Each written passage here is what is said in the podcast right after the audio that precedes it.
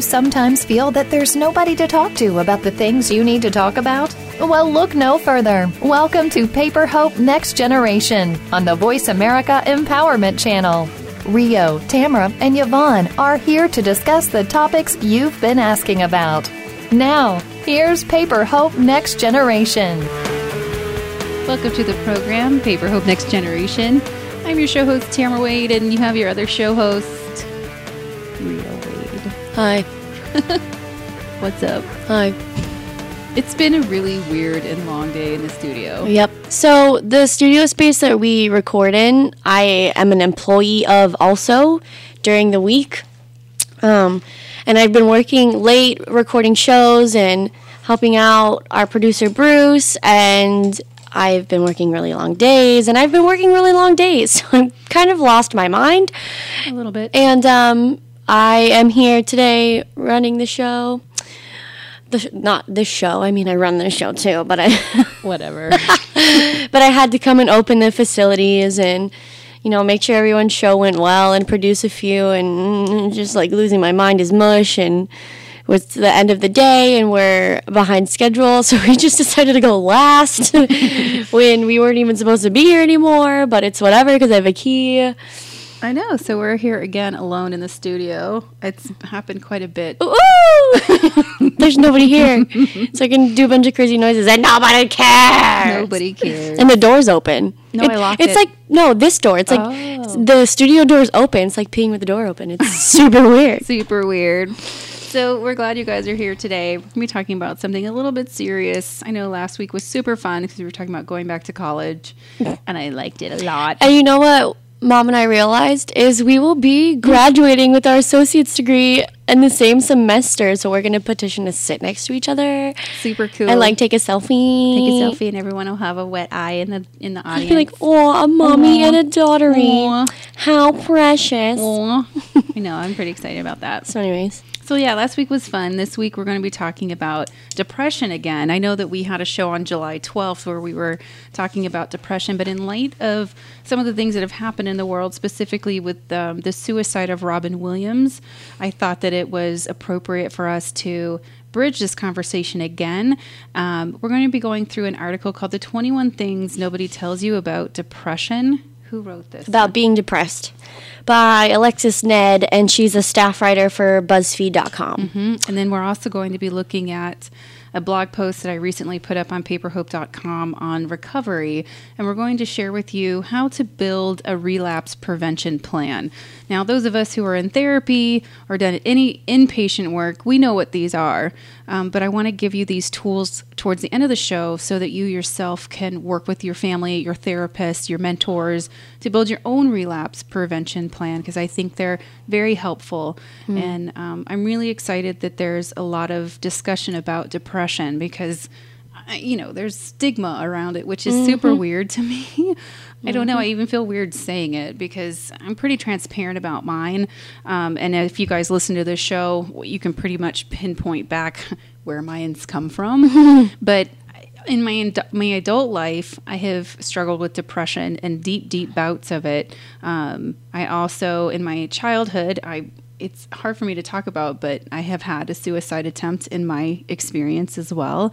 And I just feel like depression is something that's so misunderstood that we need to talk about it a lot. And if you are suffering from depression, whether it's mild or to the extent that maybe Robin Williams had, I want to be one of the voices you've probably heard this week and tell you that there is help available for you and that suicide should not be an option. My, and I'll give you a little bit about my story as well. Um, As you know, I am a childhood, or I'm a survivor of childhood sexual abuse. So um, I had a lot of demons that haunted me, and I, I really felt like that was an option for me to take my own life. And um, when I attempted it, no one noticed. I, I, I took a bunch of medication, and um, it didn't work. So I was really glad that it didn't work as an adult. Mm-hmm. I can say that. But when it didn't work, I was very disappointed. And I thought, well, you know, I'll try again another day. Mm. Really cool. It's not cool. It's really sad and mm. upsetting to me to even think about it. It kind of takes my breath away. Um, it wasn't until my friend um, Corey committed suicide and, and completed it um, that it brought about an awareness that I hadn't had before, and that is that it's permanent. Mm-hmm. And she was gone, and every one of us were left behind to kind of pick up the pieces, just like what we're seeing now in our world with Robin Williams. I mean, none, none of us can understand what's going on inside of his family, of course, but um, I know a lot of you listening have either had experience through attempting or knowing someone who completed suicide, and you know you know the damage that it causes when someone leaves you so abruptly. Mm-hmm. Um, on thinking about that, we had a really cool conversation in the car the other day that I almost wanted to find a way to record and like use it as a part of this. We were talking about how um, suicide victims' families take a lot of, um, I don't know, they absorb a lot of the pressure of what happened, and mm-hmm. they have to like do all these things, and there's a lot of blame that happens. Mm-hmm. Like, well, what didn't I do good enough, or aren't I worth staying on this earth for? Like, how could this person be so selfish? And there's a lot that goes through the heads of the friends and families mm-hmm. of the people that have successfully committed suicide. Um, but we kind of were talking, and I, I haven't been diagnosed with depression, but I'm pretty sure that I deal with it, as I'm assuming a lot of people do. Um, that it, we can't really beat ourselves up as a friend or family member of someone who has attempted or succeeded mm-hmm. suicide, because it's not our fault, and there's pretty much nothing we could have done to stop it from happening. Mm-hmm. It's completely the depression and the demons that that person is dealing with, and I feel like that's important, and I think it's one of the um, twenty-one things no one tells mm-hmm. you, but there is no like rationalizing with it, and it doesn't make any sense, and you're never going to feel like there's a person that understands you, which is funny because Mom and I can sit in this room and be like, oh yeah, that's totally what it feels like, and la la la, and like we get each other, but then when it's actually happening, there's no reasoning with that person. So mm-hmm. Mom, if if I had a really really bad bout of it, or if Mom had a really really bad bout of it, which I'm sure she has mm-hmm. during my existence, there's nothing I could have done to. Well, no, I'll expand on that um, just to finish that thought with Corey. Corey's suicide saved my life, mm-hmm. and it saved the lives of many of the children that were going to school with her during that time, because mm-hmm. like I said, there was an awareness that to us that suddenly this is extremely permanent. Now, in my depression, to be fair, it didn't make everything better for me. It right. didn't. Um, and in fact, I turned from dreaming about killing myself to um, if God would just take me, that would be right. good. It was still kind of a thought. Yeah.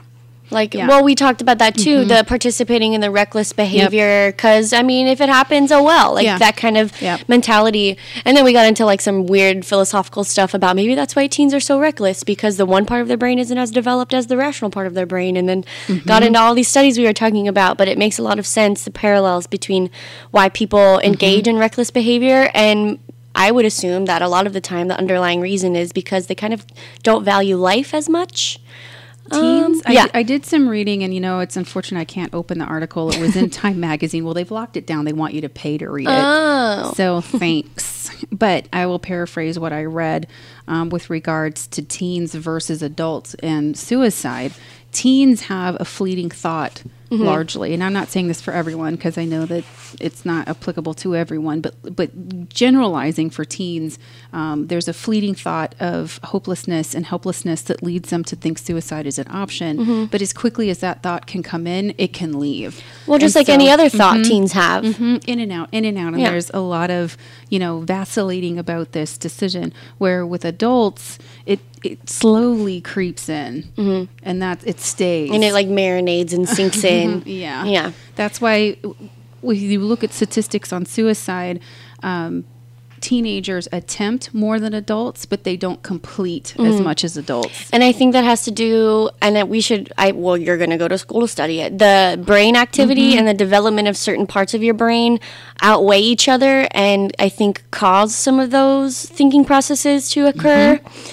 Um, so that would be interesting. At the end of your degree program, you'll be able to explain to us, I will. hopefully, the goings-on of teenage neurology. Yeah, and it's very different than adults. So mm-hmm. um, I did post some links on the Facebook page for you.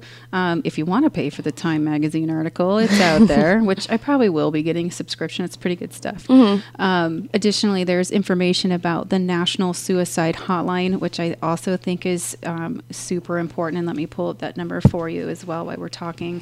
Beca- it's because the thing I want to get across in sharing this story about suicide is that um, those thoughts are, are going to happen, I think, when people have depression. But I want you to realize in those thoughts of hopelessness that suicide should be off the table as an option. Mm-hmm. It really should. And and what should be on the table as an option is is reaching out and getting help.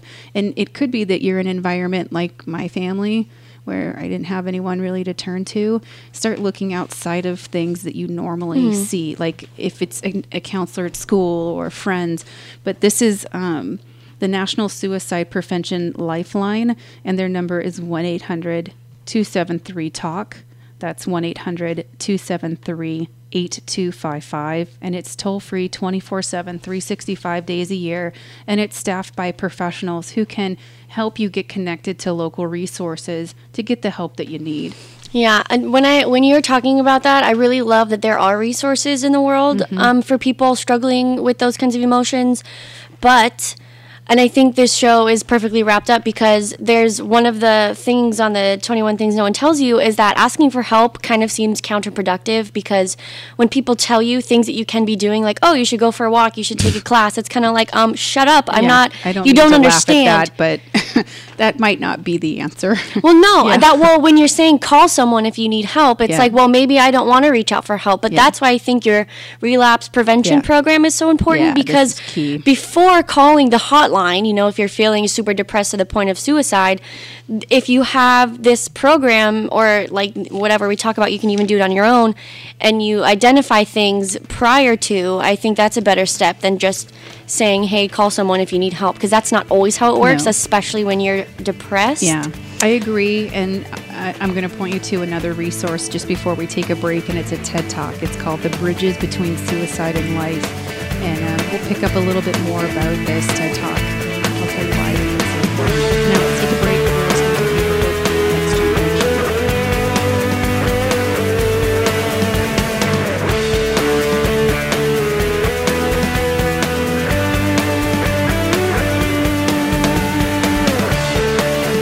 listening to Paper Hope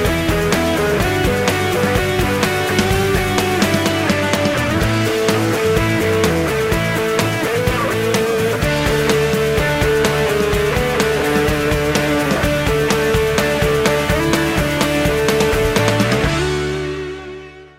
Want to know what's going on behind the scenes with your favorite Voice America Talk Radio Network host? How about what's new with our network? Make sure you check out the iRadio blog, a look at what's hot at Voice America and beyond. Visit w w w dot i radio blog dot com today. Get the inside scoop on every channel on our network, including breaking news, featured guests, blog posts from our hosts, and much more. Make sure you sign up for our newsletter for even more inside action. Visit i radio blog dot com today and stay connected. Join us every week for Paper Hope Next Generation. This is a program for all women, regardless of age, who want to connect and start having real conversations about tough subjects. None of our topics are off the table. From the pages of the Paper Hope blog to the internet radio airwaves, we'll talk about the topics that impact women with specific focus on relationships, family, community, and self. Join Paper Hope Next Generation live every Saturday at four p.m. Eastern Time, one p.m. Pacific Time on the Voice America Empowerment Channel. Hope that you will be a part of the conversation. Follow the Voice America Talk Radio Network on Twitter. We're at Voice America T R N. You'll get the latest fix on what's happening with our shows, this week's featured guests, and general happenings that you should know about at the Voice America Talk Radio Network. Now you don't have to miss anything when you're away from your home or office. Just go to twitter.com forward slash Voice America TRN or follow along with us at Voice America T R N, the Voice America Talk Radio Network. We're on the cutting edge of social media. Can you keep up?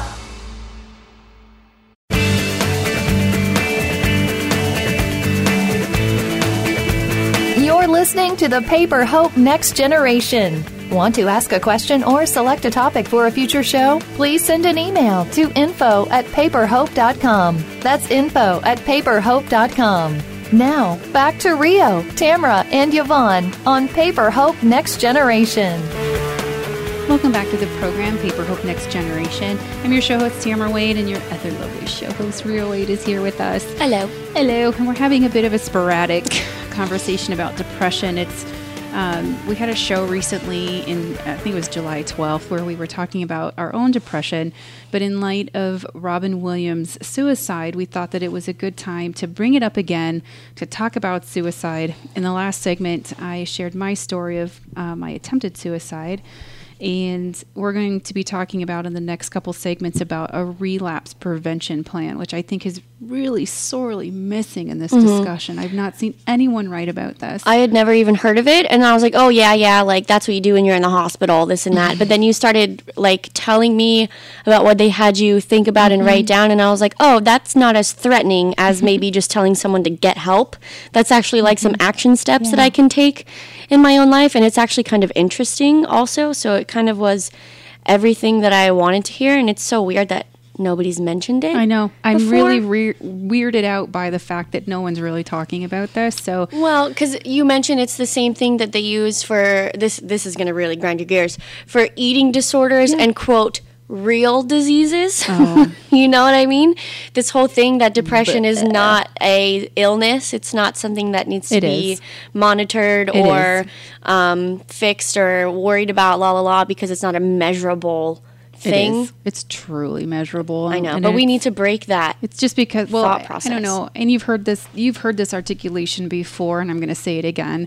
If you have diabetes or a heart condition or any other con- clinical medical condition, you seek help by a medical professional mm-hmm. to get help. Mm-hmm. And those of us who have depression need to do that as well. Yeah, I don't. I feel like people just don't put it in the same category because there's other diseases, schizophrenia, the ones that are very um, mm-hmm. they need medical help too. Like, well, I know, but they get the attention, oh. they get the recognition of being something that is mm-hmm. life-altering mm-hmm. illness.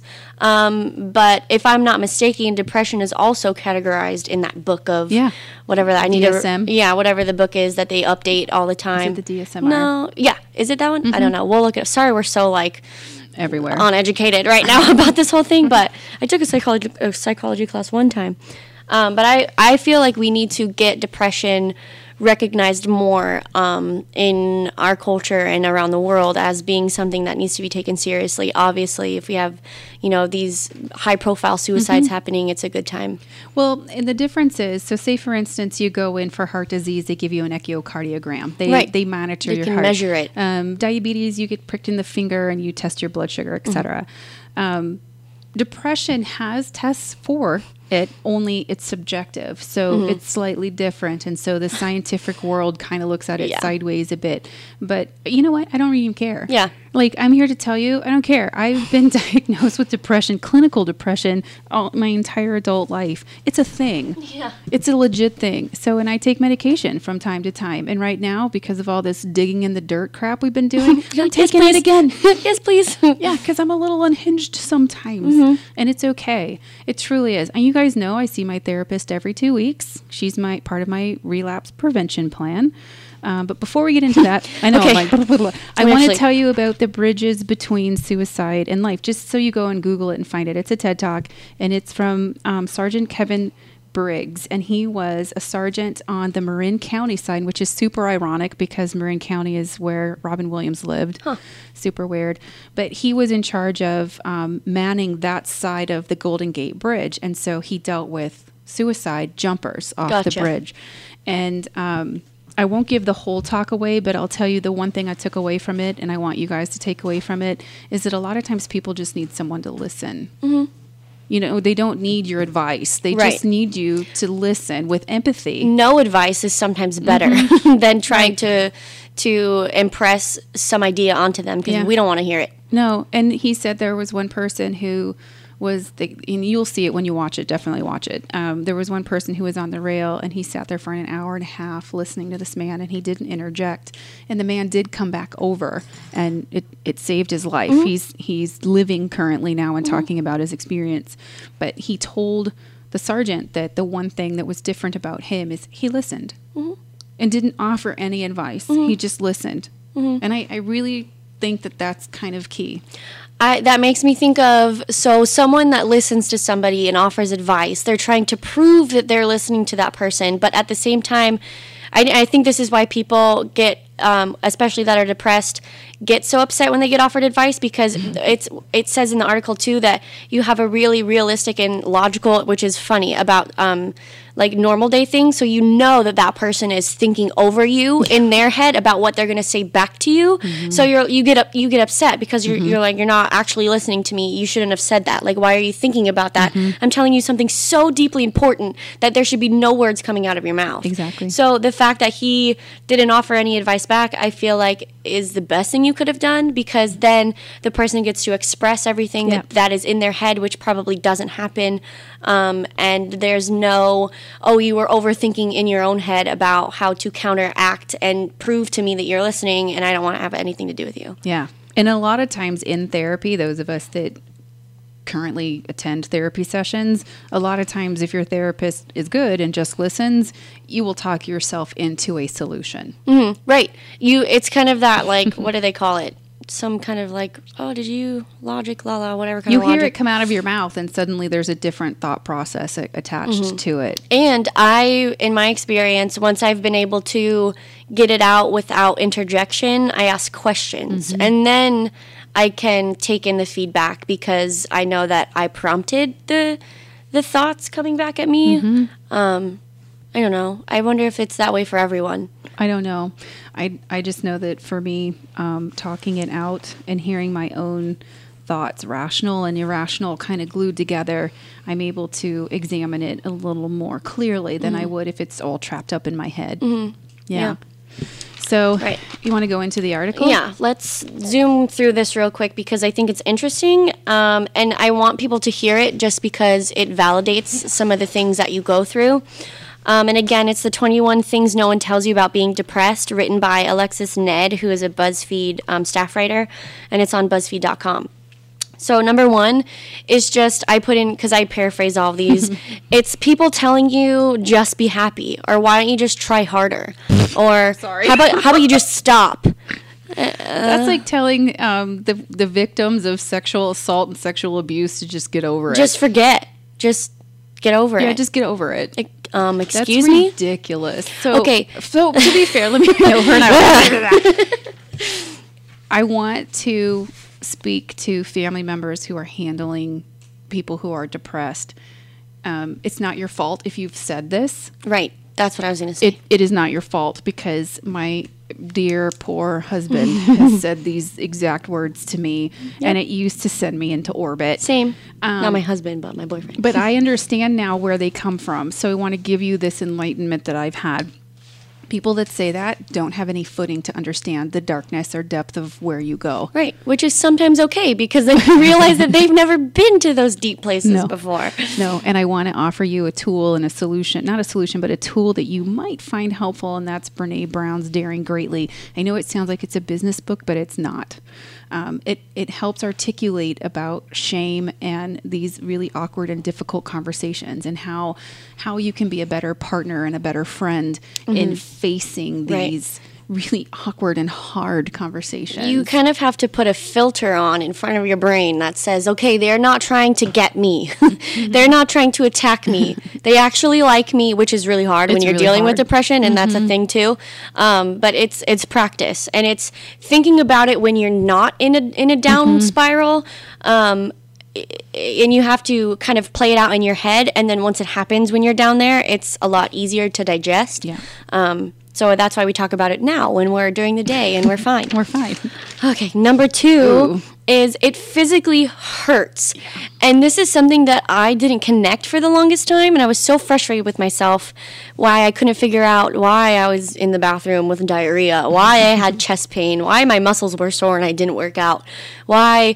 You know, your head hurts. Yeah, migraines. I have headaches. I have all kinds of different headaches. Mm-hmm. I have like the spectrum of my headaches is like probably should be in like medical books because mm-hmm. I have a I have a left eyebrow headache that I That's get all the time. That's migraine. And I have a behind my head and above my ear, and like I have all these spots. I should probably pay attention because they might mean certain things, but just like I, I didn't do anything, and now I have all these hurty pains. Yeah, depression hurts. Um, and, and I and I get the shakes sometimes, and I feel like that's the anxiety component yeah, totally. of it. It's just like overwhelming, just mm-hmm. sick. Yeah. And I've thrown up from oh, crying so yeah. bad before.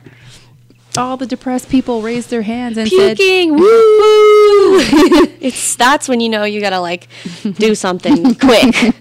You know what I mean? I don't mean to laugh. I'm not. I'm laughing. No, I know. Those of you that, true. Yeah, those of you that know me when I laugh like that, it's just kind of, it's kind of this... sick club we all belong to. I'm sorry. No, I get it. I get it. Yeah. So what is number three? Asking for help feels counterintuitive. This is right. what you said earlier. Mm-hmm. And I would, on my paper, I just said asking for help sucks. Yeah, it does suck. And I don't want to diminish that either, except that if there's a little voice that could be in the back of your head when you're thinking dark things, I want to be it. And I want to well, tell yeah. you that there are people. There are people. I understand the need to reiterate that, because if if it just so happens to cross your mind, it could mm-hmm. be the the mm-hmm. line from yeah. here, not here. So yeah, I get that. Deal. Um, big, but big we deal. already talked about the fact that it's really hard um, mm-hmm. to seek help, because for me, it's almost like admitting you have a problem, mm-hmm. which is something that I guess happens to me when I'm mm-hmm. in a really bad state, is I try to, you know, I I don't have a problem. Mm-hmm. I'm stronger than that. I, my mama raised me better. Like, la, la, la. Well, let me tell you, being, you know, twenty plus years on the other side of that, um, when I was first diagnosed with it, um, I was in a state of denial, mm-hmm. and I was like, oh, I don't have that. I don't have a problem. A lot of, like, newbies to the depression club that I talk to that are admitting it for the first time are like, I am never seeing a therapist. I am not crazy. Yvonne That's Allen, how I was. Mm-hmm. Our show co- yeah. our co-show host. Yep, um, and I was there for a long time. Yeah. I was like, I don't need to see anyone. I'm fine. What the hell are you talking about? Yeah. I'm not well, crazy. Things girls should have in their Rolodex, and those of you that aren't old enough to know what those are, it's your phone book. Yeah. Who should you have? You should have a You good should lawyer. Not have a boyfriend that tells you you're crazy. First of all, yeah, take him out. Take shred, him out. Shred it. Shred it. Burn it. Burn it. But you should have. You should have a good therapist, and there are there are resources we can point you to to help find one. A lawyer, a good hairdresser, your best friend. You're so right. So anyway, we have to take a break because we're just really crazy right now. Um, we'll be right back. Um, you're listening to Paper Hope Next Generation.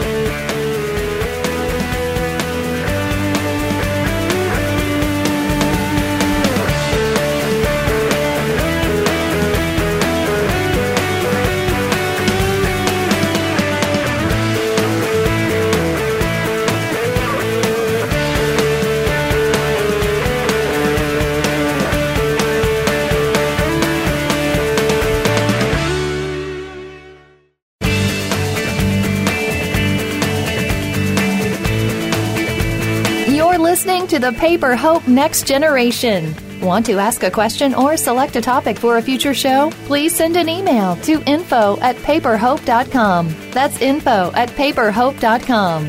Now, back to Rio, Tamra, and Yvonne on Paper Hope Next Generation. Welcome back to the program, Paper Hope Next Generation, on the Voice America Empowerment Channel. I'm your show host, Tamra Wade, and I'm here with my show host, Rio Wade. Thanks. Hi. And first, I want to, in the last segment, I said we're going crazy, and I want to just be clear. Some people find that offensive. That's true. So I didn't mean to be tongue-in-cheek about that, and I don't mean to diminish that. I personally don't care if you call me crazy, but I know that there are people that are, you know, newbies to the club that mm-hmm. think that that's a really harsh statement. So mm-hmm. I didn't mean to imply anything that makes you feel uncomfortable or fe- feel bad. I think um, our connotation of the word crazy is that excited. Well, yeah, it is is high energy. Yay! That's yeah. our version. But even if you were to look me in the face and be like, "Your depression makes you crazy," I would say, "Yeah, kind of fair enough." Well, it took a long time for me to get there too, because I agree too. It is. It is a it's a psychosis almost. I don't know what it is. I don't know, but it makes you feel that way. It well, it makes you feel isolated because there's this weird thought in your head that no one else has it. Right. Which is so irrational, because I can sit here and be like, oh, my God, you so have it. And you'd be like, oh, my God, you so have it. I so have it. But then when it happens and you're in your room at night crying for no reason, you're like, oh, my God, nobody feels this pain. Nobody else in the world understands the depth of this pain. It's not true. I don't know why that happens. I don't know. So anyway. Number four. I meant no offense. Um, your relationship with food changes, and it's complicated. Yes. So I drew a little diagram on my paper. Oh, I should take a picture of it. And it says, eat, gain weight, feel shitty, get depressed, eat. Or you could do it another way, and it says don't eat, lose weight, and then you still feel badly, so you get depressed, and then you eat, or you don't eat. So it's like this whole thing. Around food. You can either be one of those people that just, you're too depressed to eat, or you're like me, and you just, to distract yourself. Comfort. It's comfortable to eat. It's, it's, for me, I don't necessarily think it's like the comfort of something familiar. I think it's it's distracting. Mm-hmm. I cook. That's my thing. Oh, yeah. Is I actually prepare my meal to eat, or I'll like make a plate of something, mm-hmm. because you have to think about the steps. Or when you're cooking, you have to be on alert because you're like by fire and like all these other crazy things. So I and I actually think that's kind of healthy if I do it right. If yeah. I've adopted cooking as a way to avoid stress reliever. Mostly anxiety. I, I cook when I'm really anxious or like actually, sad about something. When we get into relapse prevention, you could put that in one of your tools. Really? Mm-hmm. Cook cook dinner every day? Absolutely. So let's rifle through these because yeah. I really want to get into yeah. the relapse prevention because it's awesome. Mm-hmm. Um, some friends might ditch you. This is something that I kind of was okay with at the very beginning because mm-hmm. some people just cannot handle it, and you cannot blame them for that. Yeah. It is. It is... We can barely handle it. Why would we want to burden somebody else with it? Unless, it's a filter. Unless they're willing. Yeah. yeah. It's a filter because you really want people around you that are strong enough and have enough empathy to face you in your darkest moments. Mm-hmm. Um, okay, number six, you feel like you're absolutely losing your mind. You literally do lose your mind. Your mind's gone. Yes. Bye, bye brain. See you. Bye rationality. Yeah, bye, bye rationality. That's what we were talking about sometimes when, you know, the, the suicide attempters, their brain's gone. You can't blame that person for thinking, mm-hmm. oh, I'm going to leave my family because I don't love them. Oh, I'm going to make yeah. them clean up my mess, la, la, la. Like, you can't think that that's what they were thinking because they didn't have those thoughts they at didn't all. Have those thoughts. Their brain was bye-bye on vacation. The, the pain took over any rational thought. And I know that people that never have felt that kind of pain don't understand it. Um, and that, that kind of, well, not kind of, it definitely makes me sad. Because I, I hate thinking that family members who have lost someone and are survivors of suicide think that. It's sad. It It's just ill-equipped. That's why we're here. We're going to talk you through the things to think. We're going to think, what is it? teach think. We're going to teach think you. We're going to teach think you. Number seven. What does this one say? Even you annoy yourself. Oh, I annoy myself. Oh, my gosh. Every single day. Oh, my gosh. It's so true. I annoy myself every what, what single I day. Say? I forget how I say it. I'm like, I can't even stand to be next to myself today. It's true, though, because you, especially us as perfectionists, we realize that we're being irrational and, like, this is something that we shouldn't be feeling because we have a nice life. We have the tools to exactly. get out of this, la, la, la. There are people that have it much worse. Um, why am I so sad? But it's like, mm, I'm annoying. I should get over myself. But, again. I think you need to surrender, and this is a word that I don't think we use enough mm. in the context of depression. Oprah uses that word. I know. You have to surrender to where you are in that moment. And uh, I know that's kind of wind chimey too. Hashtag surrender. No, we're using it as a hashtag.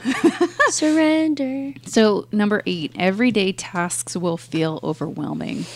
Hilarious. It's so true. And that's where like, y- okay, and this is for you littlies in like middle school and elementary school. Just a little tangent. Um, you cannot make fun of the people in your class that are not well groomed or showered or um, don't look like you or dress like you. You do not know what's going on in their own life. Mm-mm. I had lots of little girlies that I was, quote, friends with that made fun of my friends that weren't so, quote, well put together. And some days I don't shower. Mm-hmm. Um, y- no, you don't get to make fun of those people because you don't know what happened to make that happen. No, and you don't get to make fun of them to make yourself feel better either. That doesn't make you cool. Nope. It doesn't. Nope. Okay, so... seriously, even putting my own shoes on. And let me tell you, there are days that I put on two different shoes yeah. and go to work. Well, that's the thing, too, is not only do you not want to participate in everyday things, You're is they don't out. they don't get, um, they don't get, I was going to say committed. They don't get, uh, what's the word when you, like, do something? See what I mean? Speaking becomes impossible. distraction. Uh, no, they don't get completed. Right. My task. Committed, task. completed, yeah. Same thing. Well, your your dictionary stopped.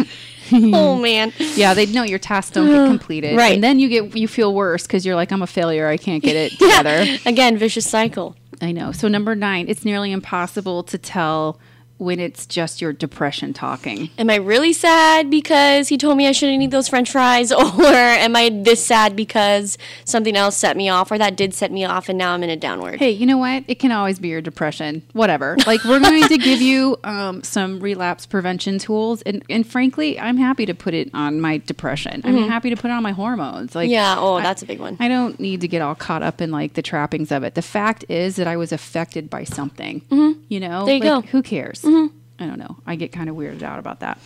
Um, depression will wreak havoc on your sleep schedule. L O L. Is that thing goodbye? Sleep? What sleep? What is sleep? What? That, or you'll end up sleeping like twenty-four hours. Day. All day. Hey, I'm a cat. No, I'm a sloth. They sleep twenty-two hours of the day. Yes. Hi, my name's Sloth. So, yes, that's a thing. Or you're like me, and you're like an owl with eyes bigger than your whole head and bags down to your teeth. Like, no, it's a thing. Um, depression can also, what does it say? M- void of emotion, basically. You shut down. Oh, you go numb. Right. That happens. I've yeah. never done that. Or it have sucks. I? I don't think so. Numbing, I can't. Numbing out is really awful because then, like, if anything happens in your life, you're like, I don't care. And usually for me, like, I can speak to this. Um, this is bad. When you're numbing out, it's kind of like, yeah, if the bus hit me, that'd be cool. Right. And that's what we were talking about so, earlier, too. Yeah. So triggers are not warning signs. I mean, this would definitely be a warning sign if you feel like you um, are losing hope. Mm-hmm. Um, if you're starting to numb out, this would be one where you'd be like, hey, ring the alarm. Ring it. Need some help. Um, it's incredibly boring. Oh my God, that's my favorite one. Because you don't do anything. You're you're in your room or wherever you are, and you're just sad, and you're not thinking. You're not taking in the fun not, ever. You're losing. So your, boring. Yeah, so boring. You feel guilty. Mm-hmm. Sorry to my family and friends. I don't mean to be psycho, but I am sometimes. Yeah. Sorry. It sucks to feel that guilt, but hopefully you'll we will get you some tools to not feel guilty. Mm-hmm. Um, what is this, fourteen? The, uh, what I put down oh. is, quote, there are people with real problems in the world. Not necessarily that other people are telling you that, but you tell yourself.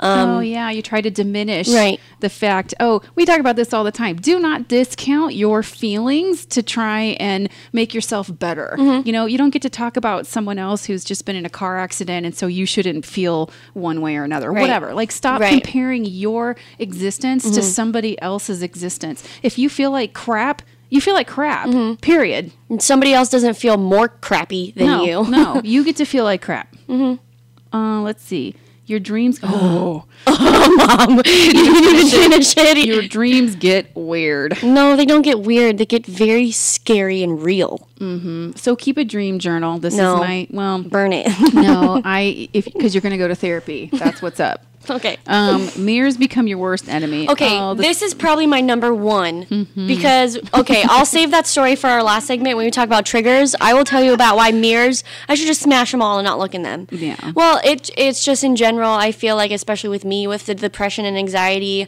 you get very self-critical and almost get a little bit of body dysmorphic going on. Yeah, um, for real. Because if you think about it, you think all of your friends don't understand. You think mm-hmm. that they don't know how to help you. You think all of these things that aren't necessarily true. Apply that to your own judgment, self-judgment. It's horrible. Oh, so bad. Stay away from mirrors when you're having a bad yeah, day. Yeah, just don't. That's, I mean, that's kind of what we're yeah. saying. Like, if you know it's going to affect you negatively, avoid it. Then don't. It's a trigger. Mm. Um, depression will seem like a logical state to be in. I don't understand this. So it's almost maybe like the giving up side of it. Like, mm. oh, I'm depressed, and then just leave it at that. Oh, I get that. Kind of stuck in a hole. Yeah, where you're, you're like, just oh, like, it'll it never sense. Get better. Right. It's I'm just here. That's it. You no. ca- you try to make it logical in your own head so that you're okay it's with just it. A thing. Right. Yeah. yeah, you should never be okay with it. Mm-mm. Um, in that regard, I think we should be okay with it in general, but not that you become Give apathetic. Up. Right, and it's, you don't seek. Yeah, you should constantly help. Be on the road to recovery. Mm-hmm. Constantly. Um, let's see. Um, um, um, um. So arguing with people um, is about being so horrible. So if someone comes to you and says you're awesome, and you're like, "No, I suck. I really suck. I'm so bad. I'm sorry." I do that all the time, yeah, and I need to learn how to that. Stop. Yeah, you know how you do it? You don't say a word. Mm. You say thank you. Okay. We'll figure it out. Okay. Um, when when you've been in, in a depression for a long time, it's really awkward to like get back into the swing of things. Yeah. And when you've gone in a depression hiatus. Yeah. Number twenty, you won't be able to think clearly about your future. This one is so true. Really? Yeah. I haven't really experienced that. Well, yes, when you're in dark places, really? You don't think about, you know, hey, I need to go to work or I well, need to go to school okay. because I have done that. My future looks bright. Well, to me, it's difficult. It's yeah. it, it causes me anxiety to mm-hmm. think about the week. I can't plan. Yeah. And I've this is really sad. I've lost my ability to plan ahead. Mm-hmm. I'm forgetting things. I'm like doing you're crazy stuff. You're overscheduled for sure. Um, and then twenty-one, because we have to go to break, of course, is the overall encompassing. You feel alone. Totally. Um, but uh, we have our last segment, which is going to be the relapse um, prevention program, and it's super interesting. So stay tuned. We'll be right back. We have Paper Hope Next Generation.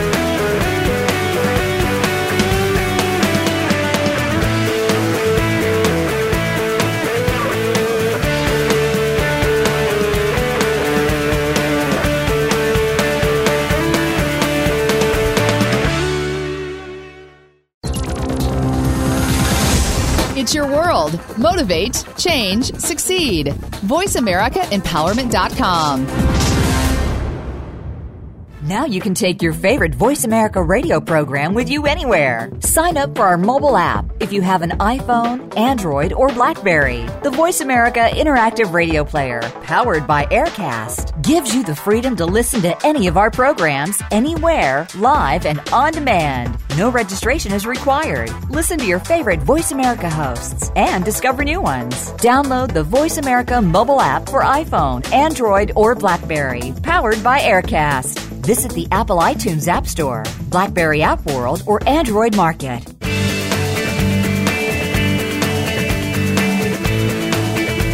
You're listening to the Paper Hope Next Generation. Want to ask a question or select a topic for a future show? Please send an email to info at paper hope dot com. That's info at paper hope dot com. Now, back to Rio, Tamra, and Yvonne on Paper Hope Next Generation. Welcome back to the program, Paper Hope Next Generation on the Voice America Empowerment Channel, and I totally took that one because I wanted to introduce at least one.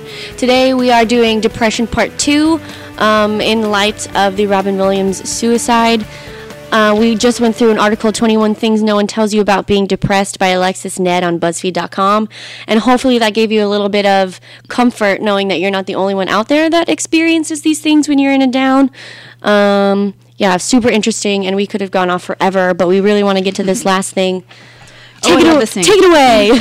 Dun, da, da, da. So if we go too fast and you don't get what you need from listening to this, I've written a blog post on it on paper hope dot com. You can go out there and you can read Um, my personal experience, and I'm going to be journaling some more with you guys about my current one that I'm writing. So essentially, what is a relapse prevention plan? I don't know. What is it? Re- relapse prevention. Well, I'm going to back up a little bit and tell you how I came to mine and probably why these aren't in the mainstream of conversation. I did inpatient work when I was twenty-two, which means I went into a hospital for my depression. It was so bad, I was having kind of a break in my mind and in my soul that my doctors felt like I needed some really intensive therapy to try and get righted again. I've been having really strong deja vu lately, mm-hmm. and that was one of them, and mm-hmm. it kind of freaked me out. Um, so if okay. you were wondering about my expression, I think that's it. And I wonder if deja vu is a symptom of um, anxiety and overworking and depression. I have no and idea.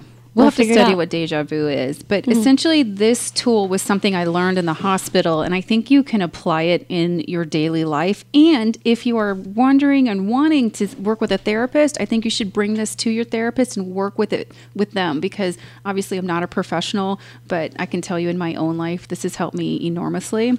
So essentially, a relapse prevention plan is where you take pen and paper or your computer, and you're going to write down things that are your warning signs, okay? Warning signs are things that will alert you and the people that we call your support people. Now, Rio doesn't like that terminology. This could be your friends. Mm-hmm. But these have to be trusted people, not these people you half trust. These are people you have to fully trust, okay?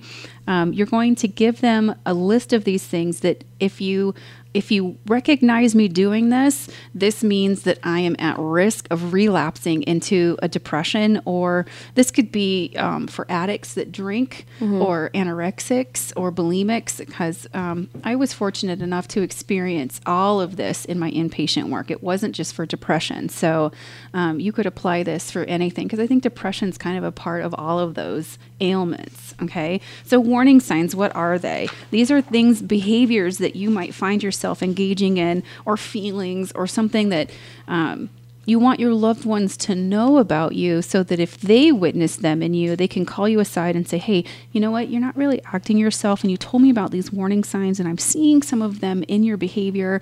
Let's talk about it. What's going on? So some examples of them would be isolating, um, perfectionism, such as um, unrealistic goals, obsessing, um, letting go on your recovery disciplines, judging others, rage, calling in sick for work too often, projecting your feelings onto others, which means you might be feeling scared, but you're telling someone else that they are so that you don't have to face your mm. own. Um, not going to your therapy and your support groups, canceling appointments with friends, and saying yes when you want to say no. And this includes physical interactions, such mm. as intercourse, anything like that. I can speak to when I was a young woman that sadly I, I would say yes more than I would say no. And mm-hmm. I, it was just because I didn't care. Mm. I just completely Again, was checking out. That could be considered the reckless behavior mm-hmm. that you just put yourself in. Mm-hmm. So there's a bunch more, but what I want you guys to do is spend some time thinking about, hey, last time I was in one of these places, I was doing these things. Um, it could be something like I watch reality television too much. Mm-hmm. That actually was one of mine when I was a young girl. I um, argue about everything mm-hmm. for no reason. And I that's just, when maybe your friend could sit you down and go, hey, you know what? You're usually more happy-go-lucky. Mm-hmm. I get very irritated, mm-hmm. right? Like, yeah. like usually I'm really easygoing mm-hmm. and everything's great. But um, mm-hmm. when I start to get edgy, that's when I'm in a bad place. Okay, so that's warning sign. Triggers are these lovely little things that we experience in life that trigger us into having warning signs, if that makes any sense at all. So this could be something like the holiday season. A lot of people get depressed around the holidays, mm-hmm. right? Um, other things might, um, well, for me, I'm going to give you some of mine. Um, being touched in a certain place because mm-hmm. of my um, childhood sexual abuse. This is a trigger for me, mm-hmm. and it can send me into a tailspin. I even have some people that weren't necessarily um, sexually abused that have places that they don't like to be touched. It just sets them it off. Just, it, they will ruin their whole day, mm-hmm. and I'm sure when they're alone, it ruins their whole night, mm-hmm. whatever. Mm-hmm. So other triggers might be um, music. You might hear a certain song and you're toast. Did we talk about that last time? And yeah. what happened? Yeah. I was toasted. um, um, maybe it's people. Maybe there's certain people that you get around, and because of their behavior, it triggers you to behave badly as well. Mm. Um, certain family members can be triggers for you. Um, loneliness, um, skipping meals and not eating correctly. All of these things. And then I mentioned, I think in the second or third segment that we did, that the mirrors thing, one of my big triggers, and I, this was so funny because mom had told me about this before this incident happened, so I was able to recognize it in myself, but I did something and then I had a really, really bad day and I just wanted to like not do anything or be next to anyone, and I was like, why am I like this? Nothing happened. And I had something to blame it on, but then I was like, I really don't think that's it. It was because I put, this is like oh, so yeah. funny, and hope hopefully somebody in the world can relate to it. I do. I put on a pair of underwear that was that kind that's like bikini, and it has like the one string connecting the front fabric to the back fabric, and they were really old, like back in my drawer because it was like laundry day, and they were way too small, mm-hmm. and it gave me this really nasty like indent mm-hmm. in my hips, mm-hmm. and it just made me look so fat, and I was just like, holy cow, I do not weigh this much, mm-hmm. do I really? And I was like looking in the mirror and I was like, no one's ever gonna love me, no one's ever gonna think I'm attractive. Negative self-talk immediately. I am so disgusting, like the yeah. thoughts in my head were like really well, scary. Do you see what just happened? I think that story is a really good um example mm-hmm. of a trigger Ugh. that turns you into warning signs, yeah. right? And, and, and mm-hmm. I knew what they were before you even had articulated mm-hmm. them. So I was able to compassionately tell Rio, hey, I think you need to throw those underwear away and yeah. never wear them again. I did. But yeah. that with just like sometimes even with just regular clothes, if I put on a shirt that Hell makes yeah. me look too gross because it's too small, I'm just like, oh, I give up. Yeah, I totally. suck at everything. Everything's horrible. I just like... So be true to those things that trigger you. And they can be um, anything. So don't think that they're too small or too insignificant mm-hmm. because, frankly, they're yours. Clipping your fingernails, getting a hangnail. Um, seeing blood. I mean, anything. Yeah. I don't know. It, it's so personal to you. Mm-hmm. It could be kittens. Yeah. You know, like, and don't don't feel like anyone's going to judge you. You can keep this to yourself, too, until you're ready to share it with other people. Mm-hmm. Okay, so the next step in doing this is identifying recovery tools. And this is a little more self-explanatory, though, in talking with Rio, it seems like maybe this one's a little more difficult to get your head around. Because it's the the admitting and mm-hmm. the asking for help. That I haven't gone to the asking for help yet because when I have asked for help, it hasn't gone how I wanted it to go. Yeah. So that kind of um, created a barrier, I think, mm-hmm. and it's going to be a lot harder to find someone or something that is going to make me feel comfortable in asking for help. But for now, I think, and it's so weird, cooking has become something mm-hmm. that, because it can take my mind off of yeah. it, and it's not harmful dance? to me. Dance has always been mm-hmm. something that can alleviate those kinds of emotions in me, and I haven't been dancing this whole summer, if that tells you a little bit about how my nights go. A little anxiety. Yeah, a little bit. So things that might be in your tool chest, these are some things that are in mine. Um, did I write them down? Um, reading. And not and not reading self-help. I cannot read. Reading is actually maybe one of my triggers. Yeah. So this is what I mean. It's a good example. So reading is on my list, and I wouldn't remove it just because Rio doesn't want it mm-hmm. on her list. It's definitely solidly, squarely on my list. Mm-hmm. Um, um, slowing my schedule down. So taking things off of it, saying mm-hmm. no, and even if I've already said yes, calling that person and saying, you know what, I need to back out mm-hmm. of this. I'm not in a good place. And again, opposite with me. If I have downtime, that really freaks me out. Interesting. Freaks huh? me out. Mm-hmm. Staying active, like dance mm-hmm. or um, a workout regime is also very helpful. Mm-hmm. I, I definitely go to my therapist every two weeks without fail. Um, asking for help, which is, hey, I'm in a blue mood. Um, I need to go hang out in my room by myself for a while. You guys have to hold down the fort. And then staying away from, you know, negative people. Those are on my personal list, but I'm going to give you some that were on. Um, I actually have the paperwork from my inpatient hospital, so I'm going to give you some of those. Um, like twelve-step meetings if you're um, a recovering alcoholic, which I think is fabulous. Um, getting together with your safe support people. Affirmations are also very good. Challenging your irrational thoughts, if you're able to, because that's mm-hmm. kind of hard. Um, not talking to people that derail you. Question mm-hmm. is... For me, being told, because you said affirmations, but like, I feel like this, I don't know how to explain this. Okay, so everyone calls girls that want a lot of, quote, attention are needy because they want to hear out of their partner's mouths things that they've already heard before. But to me, that really helps me. Mm-hmm. It's affirmation. Um, because a lot of that self-doubt happens when you're having a really bad time. And if you are like counter... Yeah. It counters what yeah. you're thinking, and yeah. it comes out of someone that you trust and yeah. that you value. Mm-hmm. Um, I feel like partners and friends need to know that, mm-hmm. that I'm not n- – maybe it's needy, but you should not call it that because, A, that will really hurt me, yeah. and, B, it actually helps me. I'm not asking you to be annoying. It's, like, going to help me a lot. Yeah, is no. those those those reinforcements. Yeah, that's why I stress very much that this plan has to be shared with people you trust. And we're running out of time. Oh my gosh. And I'm super Any sorry Any concluding thoughts? Um, well, you have a blog post. I have a blog post on it, so don't hesitate to go out there. You can definitely reach out to me through um, Facebook also.